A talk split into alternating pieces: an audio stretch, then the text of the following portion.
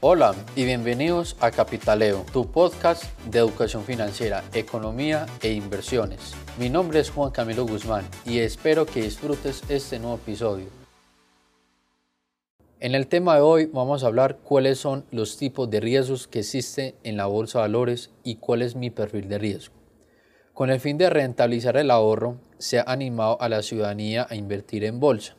Si bien es cierto que es posible alcanzar mayores rentabilidades, también hay que saber cuáles son los riesgos a los que se enfrenta el inversionista, cómo valorarlos y qué precauciones tomar para proteger el, capital financiero.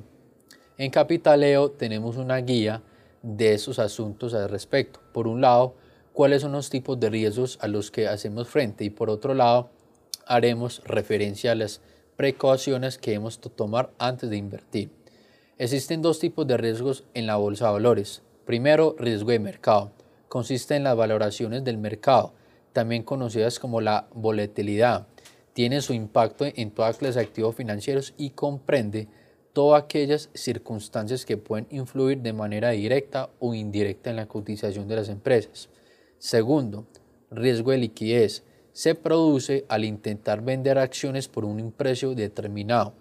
El problema se presenta al no encontrar compradores para ese valor determinado lo que obligará a vender por debajo del precio de mercado. Ahora bien, si nos encontramos con un activo de gran liquidez, el valor no se desplomará cuando queremos venderlo y liquidarlo. Este tipo de riesgo no solo afecta a títulos de renta variable, puesto que también se da en los títulos de renta fija. La liquidez de los títulos de renta fija se medirá en función de la calidad crediticia a los que, que es lo mismo la capacidad para atender puntualmente las deudas. Por último, nos encontramos un riesgo no sistemático o específico. Es el riesgo propio de cada empresa. Se debe a la situación interna de la compañía y no a factores externos. Por lo tanto, el riesgo no sistemático o específico no depende del mercado. Para valorar el riesgo no sistemático se tendrá en cuenta la situación financiera de la empresa, en el riesgo no sistemático o específico se debe analizar los balances de la compañía, los flujos de caja, las expectativas de futuro, los planes de negocio de la empresa, la cuenta de resultados, los productos y el tipo de gestión cotidiana. Una buena estrategia para protegerse de este riesgo es la diversificación, es decir, no invertir todo el dinero en un mismo valor, sino repartirlo entre los valores de distintas empresas. Riesgo operativo se produce como consecuencia de las pérdidas que pueden causar los fallos tecnológicos y humanos.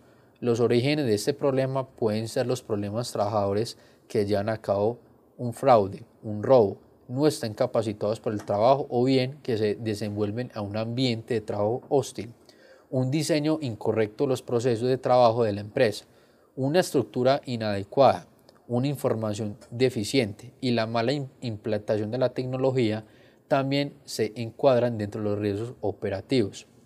No solo la tecnología, el diseño de la propia empresa o el factor humano influyen en los riesgos operativos. Los cambios en las circunstancias políticas, cambio en la ley, estabilidad del país, economías, también afecta la cotización de los precios del producto, por no hablar de las importantes consecuencias que pueden tener las variaciones en los gustos de los consumidores y eventos no previstos como los catástrofes naturales. Hay otros riesgos muy importantes, se llama el riesgo de contrapartida. Tiene lugar en sí una operación de compraventa una de las partes no cumple con sus compromisos. Los métodos empleados para reducir este riesgo consisten en el pago de las fianzas, la autorización de las entidades reguladoras ante la compra de plazo mediante préstamos o la posibilidad de anular una venta mediante una operación recompra. Y por último, nos encontramos el riesgo de inflación. Si la inflación es superior a la rentabilidad obtenida en bolsa, el incremento de los precios producirá una pérdida de poder adquisitivo. Por decirlo de una manera más coloquial, la inflación terminará para ingüillar las ganancias obtenidas en bolsa. No obstante, la experiencia histórica ha demostrado que habitualmente la rentabilidad de, de las inversiones suele situarse por encima de los niveles de inflación. Ante todo, hay que tener mucha precaución con las inversiones actualmente en los mercados financieros. Conociendo cuáles son los riesgos en bolsa, también hay que tomar una serie de sencillas medidas para evitar disgustos a la hora de invertir en bolsa. La información y el asesoramiento. En primer lugar, hay que disponer un asesoramiento de calidad y una buena base de conocimientos previos.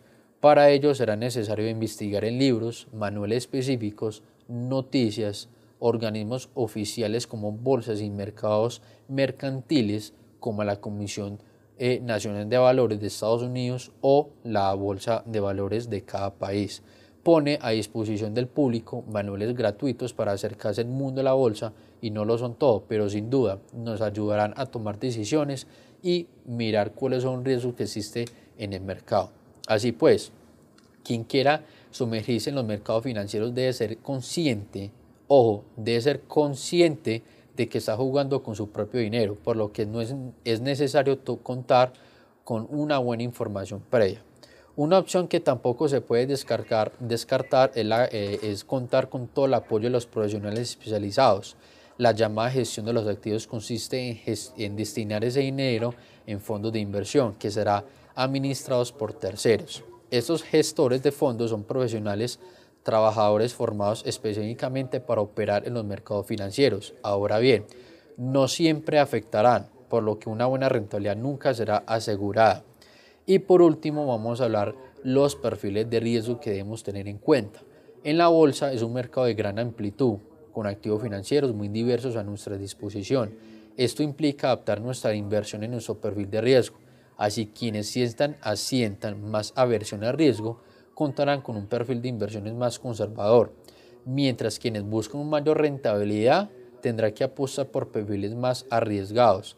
Al comenzar una andadura en bolsa es recomendable hacer pequeñas inversiones sin buscar grandes rentabilidades y también invertir en empresas e instituciones financieras reguladas que tengan los permisos legales para poder captar dinero al público y mover esos recursos públicos en la bolsa de valores.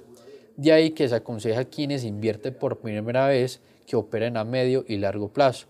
Por lo tanto, queda claro que conviene comenzar con una prudencia y una vez adquiera la experiencia y conocimiento a la perfección del funcionamiento de la bolsa, se podrá llevar a cabo movimientos más arriesgados en activos financieros que generen más eh, rentabilidad en el mercado. Entonces, por último, acuérdese, para crear un perfil de riesgo y el objetivo de la inversión y son los tipos de riesgo en la bolsa, primero hay que estar 100% informado, informado en, en, en, la bolsa, en lo que está pasando en el mundo para invertir, diversificación de los activos financieros, invertir en empresas solventes y antes de eso hay que estar atentos a todas las comisiones e impuestos que hay que eh, eh, eh, tener en cuenta en, las, en, en los intermedios financieros que nos cobrarán hacer a esas plataformas o por medio de una firma comisionista. Les recuerdo que les habló Juan Camilo Guzmán y los invito a que nos escuchen en nuestro próximo capítulo